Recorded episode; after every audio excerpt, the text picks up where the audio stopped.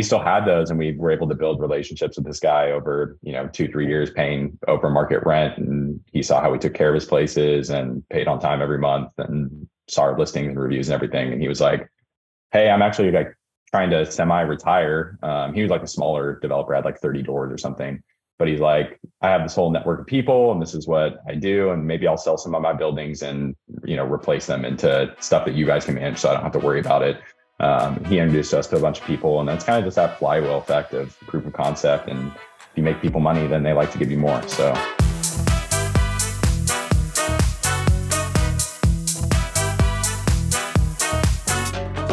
Welcome to Behind the Stays, a podcast that shares the stories behind your favorite Airbnbs and the hosts who've made them memorable. Behind the Stays is brought to you by Spontaneous, a free weekly newsletter that brings you a carefully curated list of last minute deals and upcoming steals on Airbnb. Sign up at spontaneous.com. I'm your host, Zach Busekrus. Enjoy the show.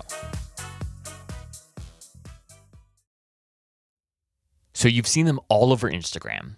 You may have even seen them in Dwell magazine. And if you love design, travel, and hospitality, chances are that you've even dreamed about what it would be like to build your very own A frame, cabin, or barn house with their designs.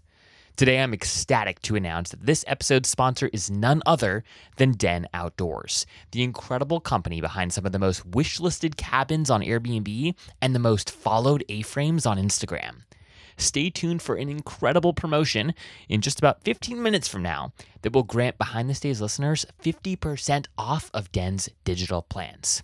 All right, enjoy the episode and stay tuned for the promotion about 15 minutes into the show. In just a moment, you'll meet Hayden Laverty founder of CHJ Development, a real estate developer in Portland, Oregon, focused on acquiring, designing, and constructing the city's most significant short term rental residences. Hayden learned pretty early on in life that he wasn't cut out for the traditional 9 to 5. After working at two internships during college at Intel and PricewaterhouseCooper, Hayden realized that he loved working hard and pushing the envelope of convention, and he just didn't have much patience for some of the bureaucratic friction that exists in these establishments. So, after graduating from Arizona State University, Hayden decided to shoot his shot by starting his own business. In this episode of Behind the Stays, Hayden shares the story behind the opportunity he saw in the short term rental real estate development and management game, how he scaled his business to over 200 units under management, why he thinks OTAs like Airbnb should actually charge hosts more, and what he's learned as a young entrepreneur about the importance of focus, grit, and differentiation. All right, folks, without further ado, get ready to meet Hayden.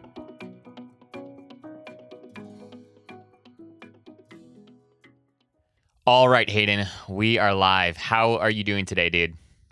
Doing well. How about yourself? I'm doing well. I uh, it is 3 p.m. and I am on my fourth cup of coffee. Um, so you know, I don't know what that says about my day, but uh, but doing well, doing well. I I can't complain. This is actually my fourth podcast of the day, man. Can you believe it? That's that's a lot. Yeah, I'm on the opposite program as you. I'm on a, a coffee break right now. Ah, uh, are you one of those? Are you are you a cold plunger too kind of guy? Is that is that who you are? Yep, yep. oh, dude, I aspire to be like you one day. I I don't know how, I don't know how folks do it. I don't. My my problem, to be totally candid, is like I like the taste too much. Like I feel like I feel like the caffeine I could probably unaddict myself from, but the taste, dude, I think I would just miss it. Oh, I do too, but I'm probably more addicted to the sugar. I'm a latte guy, so that's that's part of the the why the break's needed. Okay. Um, I, I, I feel you, man. Well, hey, en- enough about coffee. I'm excited to dive in and hear a little bit more about your story. I followed you on Twitter for several months now, and it's been fun to kind of just learn a little bit from from your threads uh, and from how you engage with other people in the short term rental community. And I, I wanted to really just start at the beginning and hear a little bit more about your story and specifically the story behind uh, CHJ Development, which is which is your company. So take this in whatever direction you want. But when when someone you know is sitting next to you at the coffee shop, or maybe not the coffee shop these days, but the bar, and they and they ask you to to tell uh, to tell them a little bit about sort of your uh, the genesis of, of you and, and and your story, and specifically the story of CHJ. How do you how do you respond? Yeah, so um, I think you took some notes from my LinkedIn. So I did a couple internships at Intel and PwC. Um, one of your questions was kind of how I got the confidence to just go out and start a business on my own after that. It was really more the opposite of my experience there kind of led me to know that I wasn't going to be able to work for for other people. Okay. Um, so I mean, my my manager actually from Intel is one of my largest LPs today. Really? And so I worked for him only for like three or four months, and I was in mergers and acquisitions accounting, and it was great. Did a great job. Finished my stuff early. Um, and when it came to review time, and they don't have like the way that Intel works, at least they don't have grades for interns. So you Okay. just grade, get graded as a first year.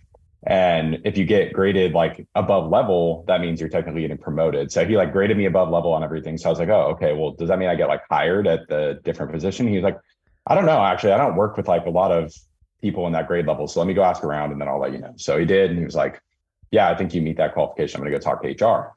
well, HR came back to me and they were like, hey, uh, we can't offer you that other position, but we'll like, we'll give you five grand. And I was like, yeah, what if I take the the lower pay and can I have the position? Because I'm pretty sure I'll be getting promoted from that Yeah. sooner rather than later, anyways, too. And they're like, yeah, we, we can't do that. So I was like, well, then, then I can't work here. Similar experience at PwC. So kind of simultaneously as I was wrapping up at PwC, a buddy of mine from high school that we'd done like small, silly high school business stuff together had rented some apartments here. And this was like eight years ago Okay. when Airbnb was relatively fresh, not a lot of regulation around, maybe in San Francisco and New York. Um, and he was traveling a lot for work, but we were like 20 years old. We both finished college early. He didn't want to live at home. So he's like, hey, maybe I can just get one of these apartments and Airbnb it while I'm in Europe and break even or make some money. And then I'll have a place to stay when I'm in town Yeah. and end up making some pretty good money. So he contacted me and he's like, Hey, this is what I've got going on. I'm pretty sure you have some money saved up. You want to do another one of these? So we did. And we got our arbitrage po- portfolio up to like, it wasn't very many, like five, eight units, something like that. Um, Which is still And- impressive for being, you know, a 20 year old. yeah. Oh no, we were, we were scraping it together and it was like equally as stressful as work is now, just in a completely different way. Like you don't know what you don't know kind of thing. Right. Yeah. Um, and then Portland started kind of tightening the regulation and releasing more and more regulation, and pretty quickly for like how you know slow usually bu- bureaucratic processes move. So they went from like no regulations to hey, you need this permit that you file with us, and it's like easy, hundred bucks, but you you should have a license and you live there. Um, but no fine if Okay. you're not following it Yeah. to like immediate guilty until proven innocent thousand dollar fine that ratchets up to like five thousand dollars if you don't comply. And as soon as that happened, I was like, oh, okay, I need to either go back and get like a good finance job, or you know, is there a way to make this more sustainable? And my mind immediately went to, well, we have hotels, we got a Hilton, we got a Marriott. So what makes them different? I don't have any family background in real estate or didn't Yeah. have very many mentors at the time or anything. So I just started reading the building and zoning code Huh. um, and contacting architects, got told no a bunch of times. And I finally figured out we got a pretty unique uh, zoning layout here in Portland. And so there's quite a few zones actually that allow hotel by right. And so we kind of pivoted from doing rental arbitrage to more developing and buying properties by necessity of the regulation, um, less than I think if if it was still legal, we probably would have rolled with the rental arbitrage thing. So just a, a bit of luck, I guess, that it like channeled us in that direction, and then that's what we've been doing since. Wow. Wow. So, I mean, th- that's like a, a pretty like quick timeline, right? Or like, talk to me, like, was this over the, over the course of a couple years, a few years? Like, what, what does the timeline look yeah, like? a couple, couple couple years. It was pretty quick. Okay. Okay. So you just like popped open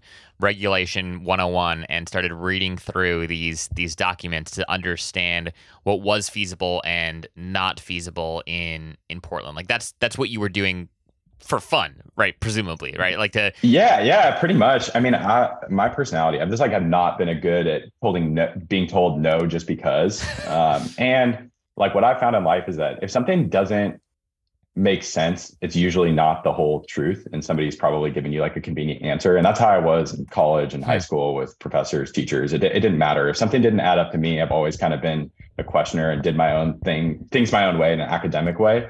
Um, so when I realized we have hotels, I'm like, well, they do it legally somehow. So what Yeah. are they doing? And then it's just a matter of figuring it out. And then once I get started, that's like the that gets me in my in my flow state Yeah. for sure. Den Outdoors began because its founders knew that building a cabin changes who you are, and having a cabin changes how you live. And sharing a cabin, well, that changes how you engage with others. I've met so many incredible hosts in the short term rental community who have used den designs to build their bespoke escapes, many of whom who have been guests on this very podcast. And now it brings me so much joy to announce that we have partnered with Den to bring you an exclusive discount on their digital design plans. By using the discount code SPONSTAY50, that's S P O N S T A Y 50 at checkout, you can get any of Den's digital plans for 50% off. That's right, 5 not 15%, 50%. So even if you're not quite ready to pull the trigger on the land that you've been eyeing to build your dream cabin on, go ahead and purchase a den plan today because chances are you're not going to find a deal like this one again anytime soon. So head on over to denoutdoors.com and be sure to use the discount code SPONSTAY50 at checkout. That's SPONSTAY50 at checkout. One word, no spaces. All right, guys, back to the show. So what? So so what specifically was was the business model uh, at least at least at the at the offset here? Like what what was the idea and how were you sort of like pitching this to I, I assume you worked with investors from from the get-go here. So like what was the what was the basic business idea and how did you go about pitching it? Yeah no trust fund so and uh, lps from the beginning. Um I mean, when we were doing the rental arbitrage thing, my manager from Intel just did a really good job. Uh, he must have saw my potential. He did a really good job of staying in touch with me. Um, and so we went and grabbed lunch one day and he's like, Oh, what are you doing? And I was like, Oh, I'm doing this short term rental thing. And he was like, Oh, I was going to buy, pick up another piece of investment real estate anyways. So why don't you send me stuff that you think would be a good fit? And I'll do a project with you guys. And that was kind of the like basically we took our equity as an interest bearing loan from him. Okay. Um, me and my partner got 10% each, which was really slim. We managed it super, super cheap, um, cleaned it ourselves. And all the money that we got from managing and cleaning it, we used to pay back the loan until it was fully repaid. Um, that was kind of the first deal. And then one of our other big LPs was actually one of the people that we were renting a rental arbitrage unit from. So we kind of just like kept the units that we had because yeah. the way that it's even though Portland has really strict regulations, the their version of enforcement is just basically your neighbors turning you in. Yeah. Um, so we're like, hey, we'll just run these things, and then you know once it comes to light, then we'll just shut them down and follow what we're supposed to follow. So uh, we still had those and we were able to build relationships with this guy over you know two three years paying over market rent and he saw how we took care of his places and paid on time every month and saw our listings and reviews and everything and he was like hey i'm actually like trying to semi-retire um, he was like a smaller developer had like 30 doors or something. Okay. But he's like i have this whole network of people and this is what i do and maybe i'll sell some of my buildings and you know replace them into stuff that you guys can manage so i don't have to worry about it. Um, he introduced us to a bunch of people and that's kind of just that flywheel effect of proof of concept and if you make people money then they like to give you more so. Yeah uh, dude, that's awesome. So you mentioned just a second ago that you had some. You, I think you called it like stupid high school businesses. But I'm, just, I, am always just fascinated when I talk to uh, entrepreneurs who, who are young but have, have done cool things. And you, you know, you clearly are a, a, curious individual. So like, what, what was like one or, or maybe like, what was your first business? Like the, the first thing that you did that actually like made a little bit of money. Uh, we didn't make money. okay, w- where but, did you lose money? uh, yeah, I took, took, took a bunch of savings from my I'd worked at a golf course minimum wage job, and uh, me and my buddy did a concert here in Portland and lost all of our money, but it was, a, it was a good a good experience. That was like the main big thing. And I was just fortunate. I went to a high school that had a lot of um, we had a lot of business classes. Okay. So I took a lot of business classes in high school. We had like an AP accounting class, which was super rare, at least at that time. Um, so just a lot of like business plans and summaries and stuff, nothing that necessarily like came to light. I think I worked on, there was like a local um, clothing business in town. I like made a, a loyalty program for them, rewards program. Um, Very cool. Just stuff like that. We were always kind of just d- dabbling and stuff like that, but nothing necessarily ever stuck until yeah. this. And and and what what was it? What, like what do you think it was about? about this business, right? This this uh, the hospitality business, the short term rental business that like was particularly attractive to you. Was it was it serious? Was it just like the potential for the upside was did you actually enjoy hosting like talk to us a little bit about sort of like what what was sticky about about this business Uh, that's a good question. I mean, like I said, once I get into like the code stuff, I think that that really um, that that got me going. And uh, the other thing is with once we got more into the real estate stuff, I really like seeing something that's like not a non-productive asset, yeah, um, come to to use, and then seeing people enjoy it. I can't say that I'm as passionate about like the customer service side yeah. of the business. Um, so we have other people that run that now, but I do really like identifying something, and I'm I'm a sucker for a deal, right? So I always tell people like there are some pretty telltale signs I feel like in real estate of when you're going to be able to get a deal and there's definitely like a thrill to that, like knowing you're buying something at a discount, especially when you start dealing with bigger and bigger dollar amounts. Yeah, yeah, no, for sure, for sure. What uh, what's been like a lesson or two that you've kind of learned in, in just the last couple years, uh, whether it be about real estate investing, whether it be about just running a business, right? Whether it be like pitching to investors, what's what's something that like you feel like has I don't know struck a chord with you in in the last couple years in particular? Um, I, I, mean, so I'm a big student of Taleb and unforeseen risk and stuff like that. So obviously, our business went through COVID, um, and we were highly impacted, yeah. but we were never at risk of going out of business. So, what early on we pitched this LP, and he we were offering some pretty high um, returns. And one of the questions that he asked me is like, "Well, you can go borrow hard money at eight percent." So why are you going to pay me this and let me be your equity partner? Yeah. My my response to him was uh, that I want to share the risk. Hmm. Um, and he didn't like that, so he didn't invest with us. But uh, if we would have done things his way, I think that you know, without us having to raise a lot of outside capital during 2020, and I, I think that you have a lot less relationships and partners if all your partners are lenders and not equity partners. Yeah, um, it's harder to build relationships that way uh, I think we would have probably been in a lot of trouble. So, you know, that was a great lesson for us. Is like, hey, anything can can happen, um, and just be, being prepared. And thankfully, we we were. Yeah. So, in in terms of your actual portfolio, so is are all of your units apartments? No, no, okay. we have a mix from uh, like single family houses all the way up to our biggest building is 13 apartments and eight micro offices. Micro um, offices. And then what, yeah, what, what is so a micro like office? Little, like kind of what you're in right now, right? Yeah. But like people would rent that space to like have a separate space to go to that might not be in their main living space. And so it's like, I don't know, like 450 bucks a month, but they're getting like a 200 square foot office box basically. Nice, nice. Okay, awesome.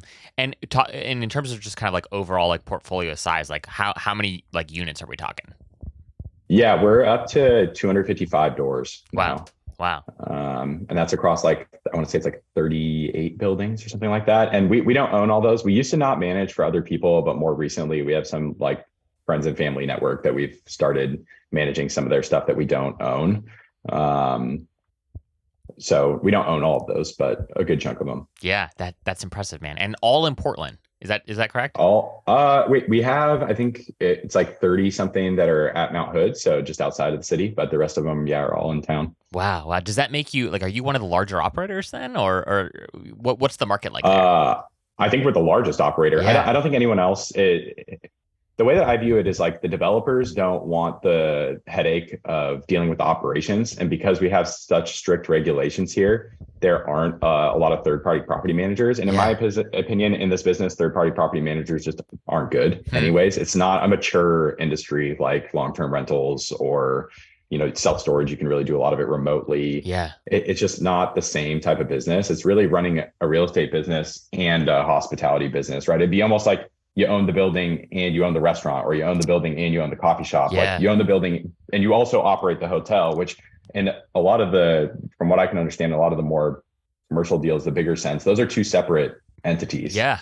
Um, and you're really having to do both. But the developers that have money and actually could meet these codes, they don't want to run it themselves. Yeah. And there's no one in town that they can hire.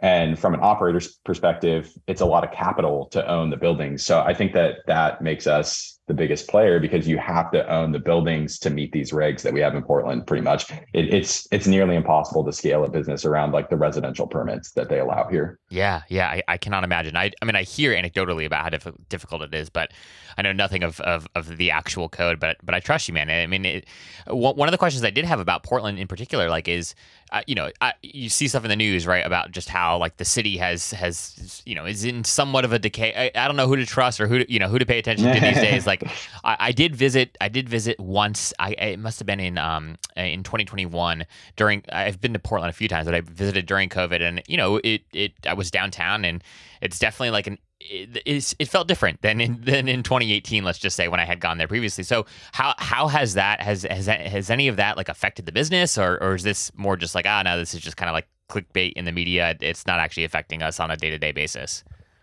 I mean, I think it's both, right? Like there's a there's a story somewhere in the middle, and 21 and 22 were record years for us. So no, it's not affecting okay. the business and and that in that type of way. Um, and that's like on a property by property basis, right? So just looking at year over year on the same property, not just us like scaling in the aggregate, through yeah, unit, through unit size.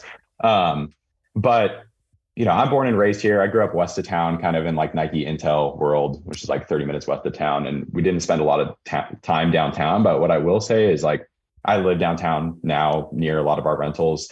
And that downtown area that you spent time in, I think that that's actually benefiting our business because that's where a lot of the larger hotels are. Huh. And yeah, that that that area is pretty rough. They haven't taken care of it, and we have some bad policy here that I don't agree with. Um, but what's great about Portland is we kind of have these commercial corridors, and I don't know if you were able to explore that um, but it makes our city pretty unique. So like Alberta, Mississippi, Hawthorne, Division, like we have these commercial corridors that jet out from that central business district area. Okay. That, in my opinion, as a local resident here, is like the least desirable place to go. Like anybody who lives in the like downtown area. So like I'm on 25th, right? Or okay. So I'm I'm 25 blocks to the city center. Like we don't go down there. Yeah. It, it like it's Ruth Chris. It's like it's like more franchisee like there's a Canes down yeah. there in the mall, right? Like it, it's it's it kind of almost feels like more suburban in a way. Like there aren't the local businesses that are great that make Portland what it is aren't there, right? Yeah. Like our our breweries, our coffee shops, our like super funky vintage stuff. Like none of that is in that downtown core. It was too expensive even pre-COVID. Yeah. And so it, it really works around all these like commercial corridors that go out into the neighborhoods and are super walkable. And we definitely saw us change during COVID, but th- these areas have now pretty much all been cleaned up. That's where the focus has been because that's where complaints come from. So most people live. And I, I, think that a lot of downtown cores are seeing problems. San Francisco's yeah. problems are worse than ours. 100%. LA has problems. Seattle's D- problems. Yeah, DC's gone gone like crazy. I mean, it just it, it's a totally different city than it was before COVID. It's really really. I mean, sad. all all this office space just vacated, and that means there's not eyes, there's not people walking yeah. around, yeah. and that just allows bad traffic, right? And yeah, I mean, I've been to Austin, Texas, and I saw more homeless people there than I did in Portland. So I, I, think that po- uh, po- like politics and urban environments are just difficult no matter what. And the yeah. reality is just like managing a scaling business is difficult. Like the government is worse than private business anyways and then when they don't have control over the growth right? Yeah, so like all these places that we're naming have seen massive growth over the past two decades which is why the pricing is the way that it is. It's just hard to govern. Like yeah. that's the it's a hard job. Yeah. Politics aside it's a hard job. Yeah. No I, I absolutely man. Could not could not agree more or could not have said it better myself. Hey guys, it's Zach. If you're enjoying this episode, could you do me two very quick favors? First, this show is possible thanks to a handful of incredible organizations who've signed on to be advertising partners of Behind the Stays. It would mean the world to me if you'd take just a second to scroll down to the show notes and go learn more about this episode's sponsor. Even if you aren't in the market for agency support or a new PMS at the moment, it never hurts to be aware of who else is out there. And second, if you're listening to this episode on Spotify, could you be so kind as to give Behind the Stays a five star rating? And if you're on Apple Podcasts, could you submit a quick review and let me know what you love most about the show? I know it seems trivial, but these things really, really do help us grow the show. And just a reminder that if you've ever got feedback from me on how to make the show better, shoot me an email directly at Zach, that's Z A C H, at spontaneous.com. You all really are the best. I love receiving your emails and DMs. All right, so check out the sponsor and leave us a rating and a review. Please. All right, guys, back to the show. In in terms of in terms of your actual business, like how many how many like employees do you have? Uh, well, I got told this other day. I think we have like 90 employees 90. now. Wow. So mostly mostly part-time cleaners. We W two all of our cleaners. We okay. run the cleaning and management in house. We have VAs in the Philippines. Um, we have a small contracting company that we do our remodel jobs with. That that doesn't have very many employees. We mostly subs, but um, and then we acquired a retail furniture store and a staging company as well. So wow. that has like 15 employees, I think. Okay. Okay. Most, mostly all on the cleaning cleaning end though. Okay. Okay. What aspect of the business has been like w- what aspect of the business do you enjoy most and then what aspect of the business is like you know the biggest headache today anyways yeah i mean i think i think we touched on that i like the seeing building something from nothing right? Whether yeah. that's like bare land or a house that hasn't been taken care of and then being able to turn that into something. Then i also like the the deal right? Like i like tracking down the deal. Like we have some pretty creative sourcing methods and uh, being able to track down the deals and negotiate the deals that's a fun part.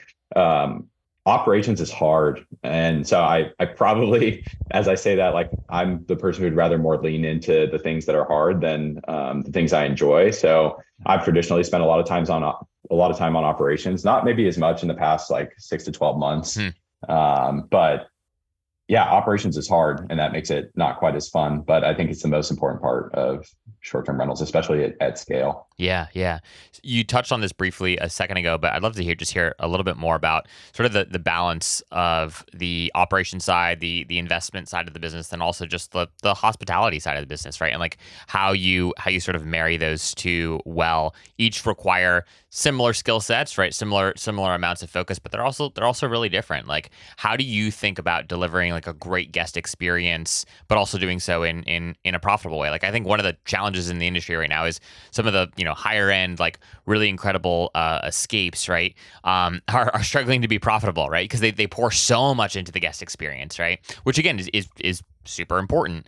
But how do you, I guess how do you sort of manage your portfolio in a way that's both giving a, a wonderful sort of unique memorable experience while also ensuring that the stay is profitable yeah um i mean i think that that has to do with buying well right and so like one of your questions i think you were going to ask later is something about um, a hot take that i have on hospitality and i think one of my hot takes is that this isn't a business where you can scale quickly at like VC speed. And I think we've seen a lot of people fail. I mean, Vacasa is a penny stock, Sonder's a penny stock. It, it, in my mind, doesn't work. Like, and that could just be like a self-limiting belief, but we've basically been on pace for like doubling every year and stuff breaks even just going at that speed. And, and particularly when I talk about like it's the two different business, like not only is the operations hard to scale, yeah. but like you can't find good real estate. So your basis is everything, right? And we're unique in that our product really varies in in quality. Yeah. Um, it just depends on the the neighborhood and really like we're more focused on the asset. So like we want an eight to twelve percent unlevered yield on cash, and that's on capital and that that's yep. that's like what we're targeting right so like we're buying the building and then fitting in the quality into what we can to make the numbers make sense, right? Yeah. Uh, Why? Yeah, we're not. We're not. Oh, sorry. I was just we're not like over the top luxury. Yeah. We're we're like we try to be middle middle of the road. Like provide a good experience, be polite. Um, you know, own your mistakes, and but we don't go above and beyond on anything. Why do you like? Why do you think the Vacasas of the world and the Sonders of the world have like, you know, more or less failed? Like, what? Why? Why is it so hard to scale? Like from your perspective? I mean, I the way that I've described it before is I think about it this way: like if you want to start a beverage company, right? Like there's tons of people that have scaled beverage companies before, right? Yeah. So I can go like hire an executive from Pepsi who was in distribution, and he can tell me how to do distribution at a billion dollar beverage company, yep. even though I'm just starting, right? I can get consulting. It it doesn't exist for short term rentals, and so you're like trying to make the program as you go. I think and i'm not sure that that's a sustainable model. Like i think that the lessons learned in those other industries are learned over decades and decades. And i think it's a matter of like this is only even being enabled by new technology in the first place. Hmm. and i think it's going to require even more new technology before it's like possible like fully possible to like how single family homes are going crazy now, right? Because it's easier to manage things remote or self storage, right? Yeah. It used to be a very mom and pop business, and now there's tech around it that works. Like, okay, there's tech around short term rentals that worked, but it's still way harder than a hotel. You don't have uniform, centralized units. It's this decentralized business. And yeah. I'm like reading the Les Schwab book right now, right? Like he didn't go from 10 units to 400, right? like it, there's just a, a scale at which businesses that require hands-on attention can grow before they break. Yeah. Yeah. What, what is your tech stack? Like what, what do you guys use? Um, we use Wheelhouse for pricing. Okay. We use Hospitable a lot of uh, for like the property management side. We we use a lot of Google Drive, a lot of custom Excel reporting files that are pretty complicated that we've made ourselves. Um, we use TurnoverBnB for cleaners take photos of things. Okay. QuickBooks, QuickBooks Time for all of our cleaners to clock in and out. Uh, we have a pretty comprehensive tech Yeah, stack, but yeah. yeah, none of those tools, like it's not the, the industry isn't mature enough that those tools are specifically built for short term. Like QuickBooks isn't specifically built for short term rentals, Yeah, right? So it's not even specifically built for real estate, but that's like the beauty of it is, is like it's customizable. So um, a lot of that stuff. Do you guys uh, have much like how much of how many of your bookings are like from a percentage standpoint are, are direct versus from from OTAs?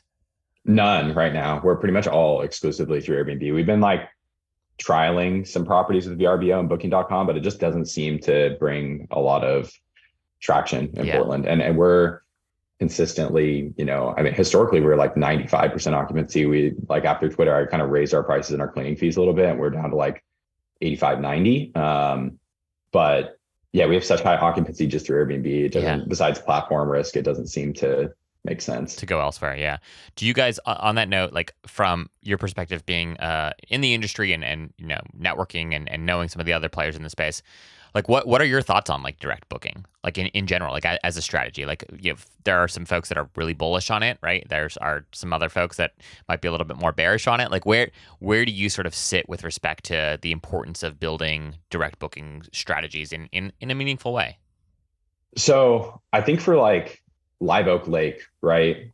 Yeah. That is an amazing strategy. He Yeah. does a bunch of direct. The product is uniform, yeah like extremely clean experience. That that's one of the most difficult things for us is to put the energy and time into marketing, which is not our expertise. yeah web design, not our expertise, coding to make sure it all works. And you're going to have to have separate insurance that because Airbnb usually provides out all the chargebacks. Um, it seems like a lot of energy when Yeah. our portfolio is so split, right? Like that's what I've always said why Airbnb works is like if you stayed in my place and you liked it, I mean, we do a lot of last minute stays. We do a lot of one night stays. Yeah. So the the likelihood that you go look a week in advance or last minute again and my place is available, yeah it's just pretty unlikely. And just because you liked one of my places doesn't mean you're going to like my other place five miles across town that might be like a completely different style of place. yeah So we're not uniform, I guess, in our experience. And then that makes direct booking less valuable to us. But I think for the people who are providing like a really unique experience to all in one place, it makes a ton of sense. Yeah, yeah, yeah. No, it's interesting. I, I always like getting different people's perspectives on it because I think depend. So, so one of the uh, at least narratives out there is that if you're not seriously thinking about like direct booking, you're an idiot, right? And and I think that that's that's that's one perspective. But I I feel like more often than not, the reality of the situation is it's so it really like unless you're serious about building a brand like Isaac has done with Live Oak, like unless you're really really really serious about uh, building some point of like true unique differentiation where you want to where you can afford to kind of manage the guest experience from a marketing standpoint all the way from a retention standpoint unless that's like the model that you want to emulate in your business OTAs are great, right? Because they do so Yeah. much of that freaking work for you. And I, I feel like we like some some people in the industry really really bash the OTAs, and I'm like, yeah, but look at the value that they're providing too, right? Um, I, yeah, I, I quite frankly think it's cheap. Like, Yeah. you know, we so we we pay the fees ourselves. So it's fifteen percent on Airbnb. Yeah. and you get three million dollar insurance policy. They handle all chargebacks. They that covers the credit card fee. yeah, They literally bring me eighty five percent occupancy. Like, I don't know that I want, even though that's a big budget. If I did one hundred percent direct, like, and I had that fifteen percent dollar amount, it's like yeah, it just sounds like more to handle. So the only thing that I view it from is like a risk standpoint of getting deplatformed or something. But I, I'm not sure that it's massively financially lucrative unless you're more like uh, what Isaac's done, or if you have like an actual hotel, yeah, and you could provide a very uniform experience. So like we've been trying to do bigger and bigger projects. So if I do a bigger project and I actually have like 30, 40 units in one place and it's more hotel and style, but they have kitchens or something, sure, maybe I'll make a direct booking site for that for property. that property. Yeah. But yeah. but right but right now, like I'm I've from the beginning have been much more focused on the real estate than I am the fact that we're doing short-term rentals. Yeah. Yeah. Yeah. Um and so it's really like, does the real estate make sense? yeah. And that I think could be the problem with some of these bigger companies too, right? Is like they're not looking at whether or not the lease that they sign makes sense or the the real estate makes sense. They're just looking at is it sexy and can I scale it fast? yeah. And that's, in my opinion, a recipe for disaster in real estate. To like pretend that this isn't an asset heavy business, it it is. Yeah, yeah, yeah. I, I feel like that's a that's a hot take, depending on uh, who who's listening, uh, which is which is great. I, I love it, man. Um, I'm curious from a from an expectation standpoint, right? Like I from uh, if if the timeline on your LinkedIn serves me correctly, you're about three and a half years into into this business. Uh, how, have things stacked up against sort of like expectations three and a half years ago as you were getting into this game, right? Did you think like you'd be where you're at right now? Do you think that you're ahead of where you thought you'd be? Do you feel like you're a little bit behind where you had hoped you'd be? Uh, how does Hayden kind of think about the present moment with respect to his expectations for where he would be a few years into the business? Yeah, we're really more like so it's like eight years in total I've been doing this. And I think actually like six of it we've owned properties, but Okay. I brought in a couple of partners that were friends and more formally made it a development company and started doing new construction for three and a half years. Okay. Um, before that, we were just like doing small remodel jobs and plexus and stuff like that.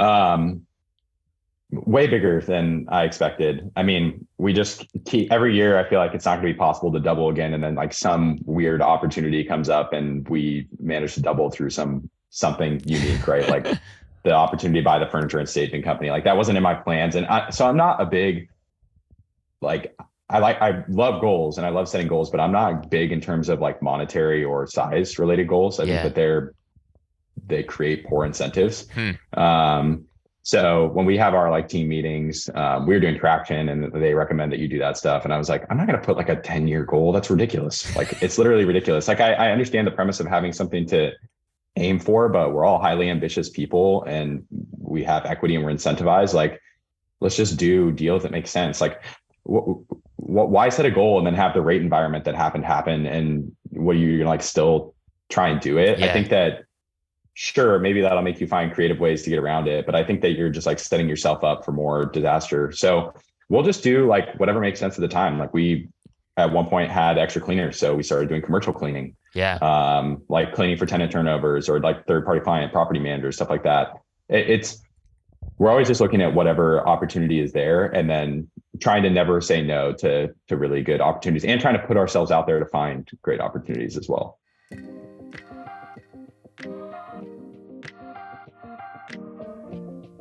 Last minute cancellations suck. And that's why we built Ping. Ping makes it easy for guests to be notified when their favorite Airbnbs become available. Ping is a simple widget that lives on your website or your direct booking site and allows your fans and followers to sign up and be notified if their preferred dates become available. Here's how it works. Jimmy sees that you're booked the whole month of October, but he wants to be notified if any three night window in the month becomes available. Jen is a returning guest and she wants to be notified if any week in June, July, or August becomes available. In a matter of seconds, Jimmy and Jen fill out the simple form and they will be pinged if the requested dates become available. And as a host, you will immediately get pinged via email with Jimmy and Jen's contact information and requested dates, which enables you to build up your own database of guest email addresses. Ping is what the best Airbnb hosts use to maximize bookings. You can get access to our beta pricing with plans that start at just $39 a year at bnbping.com. Again, that's bnbping.com.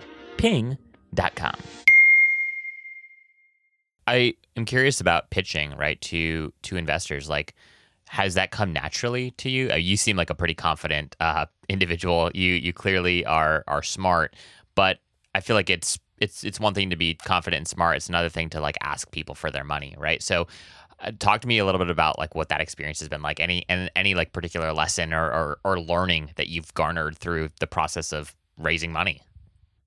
Yeah, it's super funny. I'm I'm like by far the most introverted of my friends. really? we always actually like kind of joke that I might be on the spectrum a little bit. So um, I'm super confident when I'm talking about this stuff. This is my bread and butter. It, it, makes me happy. It gets me excited, but I'm not by any means a social person. Like I hate going to the bar. I finished college in two and a half years and there could be, I joined a fraternity, but I like, there could have been a party going on our fraternity and I would be in my room studying or something. I don't know. so, um, but I've always surrounded myself with really outgoing people. Hmm. And I think that that's like, and I was fortunate enough to grow up in a neighborhood where there was like eight guys within like two grades. And so we were always just like playing sports and stuff. And I really think that that forced me to be more extroverted than I would have otherwise. Yeah. Um, and then how that ties into raising money. I think the thing that's been most interesting to me is I'm very logical and numbers oriented and love spreadsheets and Excel. And I don't, I don't like to overcomplicate things because I think you get yourself in trouble that way. So like we do all untrended, unlevered as well, right? I'm not trying to like guess yeah. appreciation and appreciation on rents or any of that. But most people seem to make their decisions uh, just based off trust. So yeah. it's really more relational um, which I'm good at. I feel like I'm really bad at surface level conversation, which yeah. is like why I hate the bar, party, or concerts. Like that stuff drives me crazy. Yeah. Um, but people that I like have longstanding relationships with, and we've just been fortunate to, and we're patient, right? Like I'm never out actively raising money, so it's it's more. It's been more casual, I yeah. guess, than I expected. And fortunately for us, I think we have a really good product. And so it just hasn't been hard. But also, over the past 10 years, like capital markets have just been very available. So yeah. I'm ready to receive a lesson on that too as things tighten up. I think that we're going to see a change. We, we haven't yet, but I think that we will. So yeah, most stuff has just been more based off trust and building relationships over a long period of time, right? Like meeting up with my manager from Intel multiple times after my internship ended or renting rental arbitrage from a landlord for yeah. three years and building a relationship with him. Then he introduced us to a guy. We managed that guy's house for two years, and then he invested with us. And then he in, introduces us to other people. So it's like, like I said, it's kind of the flywheel effect because yeah. one once people start introducing you to other people, then it it is exponential in that way. But it's all through like long standing relationships, and we're not actively like going out to somebody knowing that they have money and trying to force a fit because we like we want money now because yeah. we want to grow. Yeah, yeah. yeah. Um, I think that's the other thing that we've done really uniquely that's a massive pain administratively, but all of our properties are separate LLCs. We're not raising some kind of fund where oh, people wow. don't know where their money is going. And a lot of these people have experience in real estate. So because we've been pretty good at sourcing, in my opinion, and these people have real estate experience, yeah, they look at the downside risk as like, oh wow that's awesome. You're getting this nine unit apartment building for a 100 grand a door and i know that it's worth 200 grand a door. So even if you can't make it work as a short-term rental i can make it work as an apartment. Yeah. So yeah. yes i will give you money for this deal because you're going to make me two to three x what i would make buying it but i would have bought it anyways. Yeah interesting. So that's i think the unique hybrid that we have going that maybe a lot of sh- other short-term rental players don't yeah. have yeah no uh, so so well said and and, and super interesting there uh, I did want to ask you a question around as as you've seen sort of like a lot of new people enter enter enter the space during really during COVID, right? Uh, we saw like supply like shoot way up. What um what are your thoughts on like what like will will we see sort of like a bunch of operators you know and operators being even if you're operating you know one or two units right will we see sort of this like mass exodus from the short-term rental space? Will people not is sort of like the the covid boom of of more people getting into the airbnb space is that is that going to die out relatively soon? Or like from your perspective what's going to happen to all the new people that came into the space and decided to you know change their uh, longer term rentals into short term rentals and or build short term rentals from the ground up. Like any any thoughts you have on just sort of like the quote unquote oversupply of short term rentals uh, which i know is is like you know hotly contested depending on who you talk to but like any any thoughts uh, from from your perspective just around kind of like the state of of the industry? Yeah i mean so we're affected by that at mount hood because um, there's no regulation there. We're not as affected by that here. There's a pretty natural supply constraint. So, like I said, they're not doing a great job of enforcement, but I think just the fact that the laws exist and are so clear in the first place prevents yeah. a lot of like good good actors from just willingly breaking them. And anybody who can think knows that it doesn't make sense to scale beyond a certain point illegally, right? So yeah. like maybe you have one or two properties that are illegal, but you don't scale to like 50 units. Yeah, yeah. That only pencil on a short-term rental when you're doing it illegally. It just that would not make any sense at all. And it would be hard, I think, to raise capital that way too. Yeah. Um, Yeah, at Mount Hood, I I don't know. I think I mean we're we're seeing a decrease in in revenue, like a pretty significant one. But what I'll say is that the boom that happened in real estate prices in that market over the past three years, and people are still buying. If you bought three years ago, it's not nearly as lucrative as it was, but it's still, at least in my experience, like was because we manage some properties up there for other yeah. people, and I I know their basis and their terms on their loans and stuff. So, and and some of them offer that same product that we're talking about. That's like pretty mediocre, like nothing special. It's not like you know Taylor Jones type stuff where it's like has a mural or like some like kind of attraction slide, to, right? Yeah. It's like yeah, but like something. There's nothing like it's not well designed. It's yeah. not a unique asset. It's not a unique location. It's it's there's nothing unique about it, which is like what people bag on, yeah. right? But even though revenues might be down 20%, it's still pencils completely fine. So I, I just like my I guess my point is those people aren't going to exit. So that's my personal experience. Yeah. And I think that at the macro level, it's I don't know. I don't make bet, bets at the macro level. It's too hard for me to stay. How many people own those houses because they just want a vacation house, and if it covers half the mortgage, mortgage they're happy. They're fine. Yeah, yeah, yeah, yeah. Exactly. Yeah. And, and and if you see your equity getting pumped 10, 15 percent a year, who cares if maybe you're losing all of it? Maybe they don't care. I, yeah. I don't know. What are their jobs? It's just there's too many different situations. I think to to know. Yeah, yeah, yeah. Super interesting, man. So, what about going outside of Portland and the area? Like, is that on the roadmap? Do you think about that, or what? Are, what are your thoughts there? So, so we've talked about this a lot. I mean, we've looked at markets like Nashville, or which has some pretty common sense regulation, or like Austin, which I think is going to continue to get more and more strict. What we realized is like we have a lot of operational efficiencies here, being vertically integrated, yeah. and a, a lot of network with subs and contractors and stuff. So we'd basically be starting over if we went somewhere else, and we're kind of banking. We're not banking on it because our stuff pencils now, but like I have a pretty good inkling that once Portland figures their stuff out, they're going to enforce these laws. Yeah. They have Airbnb already agreed to share all the data with them. So they have all the data and they're only using it for tax enforcement is my understanding right now. They don't have the resources to contact everyone. Yeah. But eventually that'll happen and if they eliminate 50 to 80% of the supply in the city, then you know, I could double for the next 5 years just in Portland if I can find good real estate. Yeah. And not have to go anywhere else. So why make things harder than they need to be aside from like we have earthquake risk and it's centralization risk it's it's you know you're not decentralized but eh, i don't know yeah that's that's my that's where i'm at right now no makes it makes a lot of sense um what what do you think eh, and again just asking you this question because you are a curious guy who I'm sure has uh, has thought about this at least a little bit. But like, what do you think about like the Wanders of the world, right? Or like the the heres of the world, and like these these kind of like new operators that are trying to sort of like vertically integrate um, the short term rental experience. Like, what any like I don't know opinions or, or or hot takes on these folks? Um, I would just encourage anybody to to look at their fees. That's all that I would say. Okay. I, I, don't think that they're necessarily in the business of operating super lucrative short term rentals. They they make a lot on their fees. So yeah, I, yeah, not not my business model. Okay, okay, cool. Enough said, man. Um, a, couple final questions for you. One is just around. I know that you briefly uh, touched on this earlier, but just any other sort of hot uh, hot takes, uh, predictions, if you will, on sort of like the future of of travel and hospitality.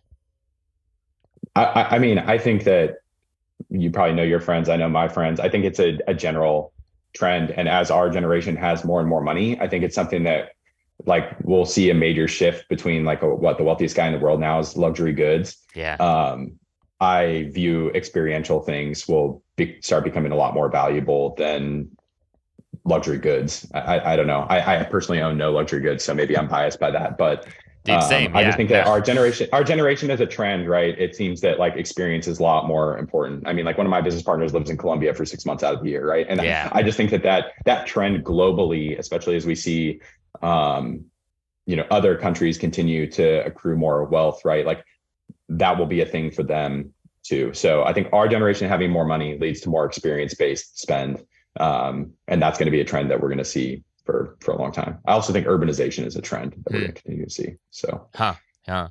Uh, on that note, like if if that's if that's true, like have you thought about um have you thought about building up like a consumer facing like brand that wraps everything together? Like, it, you know, at 200 plus units, right? Like what are I'm sure you've weighed the pros and cons and sounds like right now, right, we're OTA specific and for, for lots of really, really good valid reasons. But like have you thought about developing sort of like a more consumer facing brand?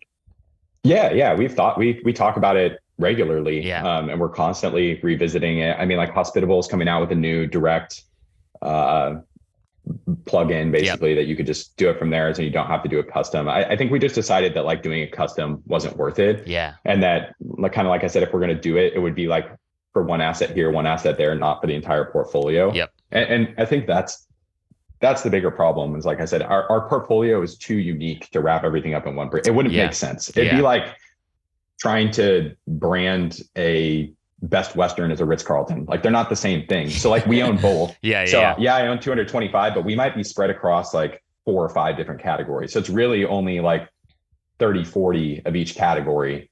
And then at that point, now you go back to like, oh, you're not the size that it makes sense. And, yeah. and the amount of effort, like now I got to do this four times. Exactly. Exactly. Right. So I, I don't need to build one brand. I need to build four. And even building one sounds daunting to me. That's not my, like I said, I'm kind of a spreadsheet guy. I'm not a creative type. So yeah. Um, it's just not in my skill set. Now, if I run into somebody on my team or in life that can help with that, and they're like, "Oh, I've got this, no problem. I can build these five brands for you, and we're going to do it super cost effective because X, Y, and Z reason." Yeah, I'm going to explore it, but I that just hasn't come across me yet. Yeah, yeah, yeah. Uh, it's not something that you want to rush into. That is for sure. Um, what about what about an exit strategy? Like, do you think about that, or, or is this sort of like, hey, like I want to play this game for the next 20 years and I'm, you know, I'm not e- even like looking anywhere else right now? Or like, I, how often do you spend time thinking about whether or not you'd sell?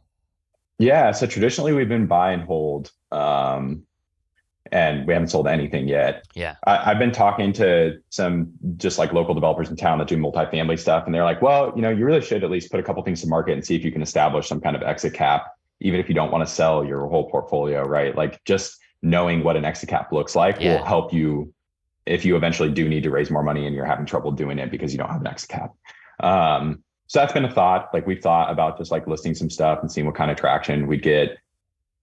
But yeah, I'm a big fan of owning the assets yeah. in the long run. Um, it's not necessarily in our best incentive right now because we have massive promotes that we're not realizing because we can't put a lot of debt on our properties. And now it doesn't make sense to put a lot of debt on our properties. So we have a lot of equity tied up there, but fortunately, we just haven't had problems raising new equity for new projects. And um, everyone on my team isn't like super focused on having a bunch of cash right now. We don't yeah. have any like stuff that we need, right? Like, like I said, luxury goods or nicer yeah. cars, nicer houses. So um, I don't know. We're we're content yeah. and just having fun building, I guess. Yeah. Sounds kind of corny, corny, but no, dude, it's, it's a, it's a, it's the perfect place to be, right? Like it's like, especially right now in this particular moment, like it would, it would suck if the alternative was true, which was that you were looking for a big payout, like right now.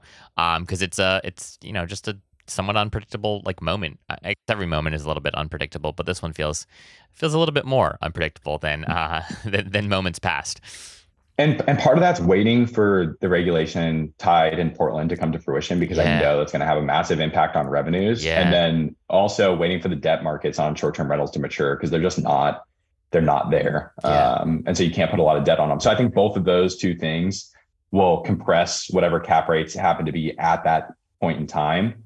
Um, and so I guess even when rates were good, I didn't view it as a good time to sell short-term rentals because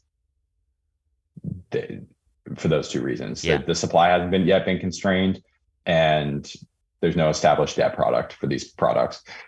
And, I mean, it's different, right? Like for Taylor, who's like selling single family homes and stuff, right? You can get resi products or DSCR loans fairly easily, and so that was great back then when rates were good.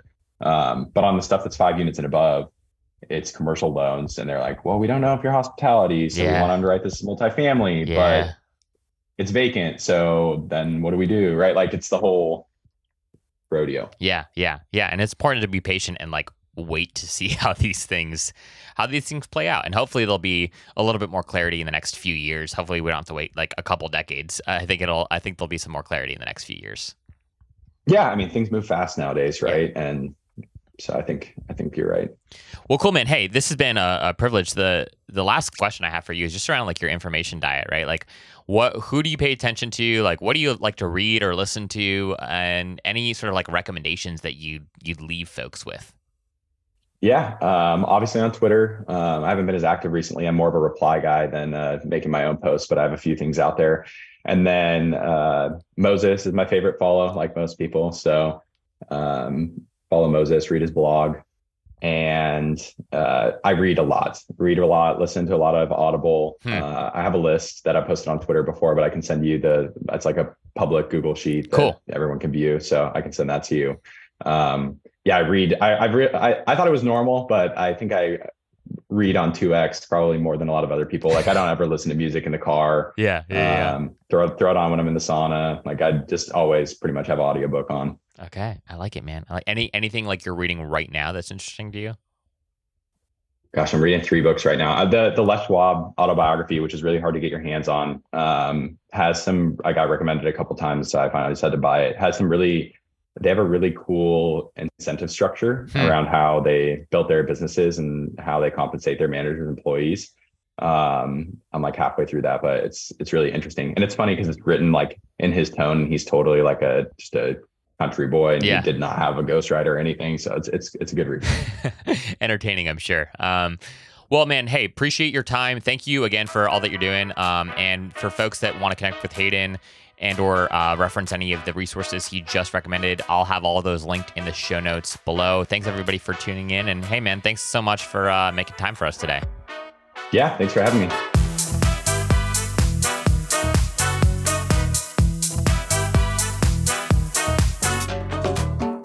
Hey, friends, hope you've enjoyed today's show. If you are an Airbnb host or know an Airbnb host who'd like to come on the show, please send me an email at zach Z-A-C-H, at spontaneous.com, and we will chat. Behind the Stays is brought to you each week by Spontaneous, a carefully curated weekly newsletter that brings you the best last minute deals and upcoming steals on Airbnb. It's sort of like Scott's cheap flights, but for Airbnb. You can sign up once again for free at spontaneous.com. Last but certainly not least, I didn't believe in Marie Kondo's whole spark joy mantra until I started podcasting. Now, my joy is sparked every time I see a new subscriber roll in. So please hit that subscribe button so you never miss an episode and so you add a little spark to my joy fire today. Okay, that was kind of weird, but um, we're going to roll with it. Subscribe um, and thanks in advance. All right, everyone, see you next time.